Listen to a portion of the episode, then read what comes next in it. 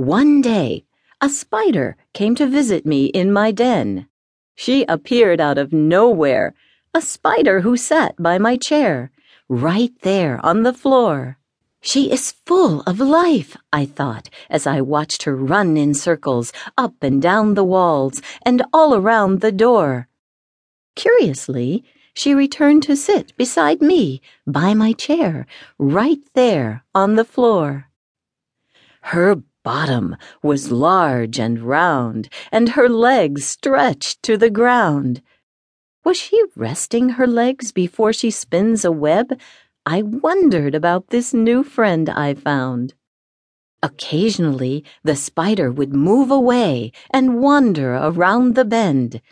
She'd run in circles up and down the walls, only to stop and find her way back beside me by my chair, right there on the floor.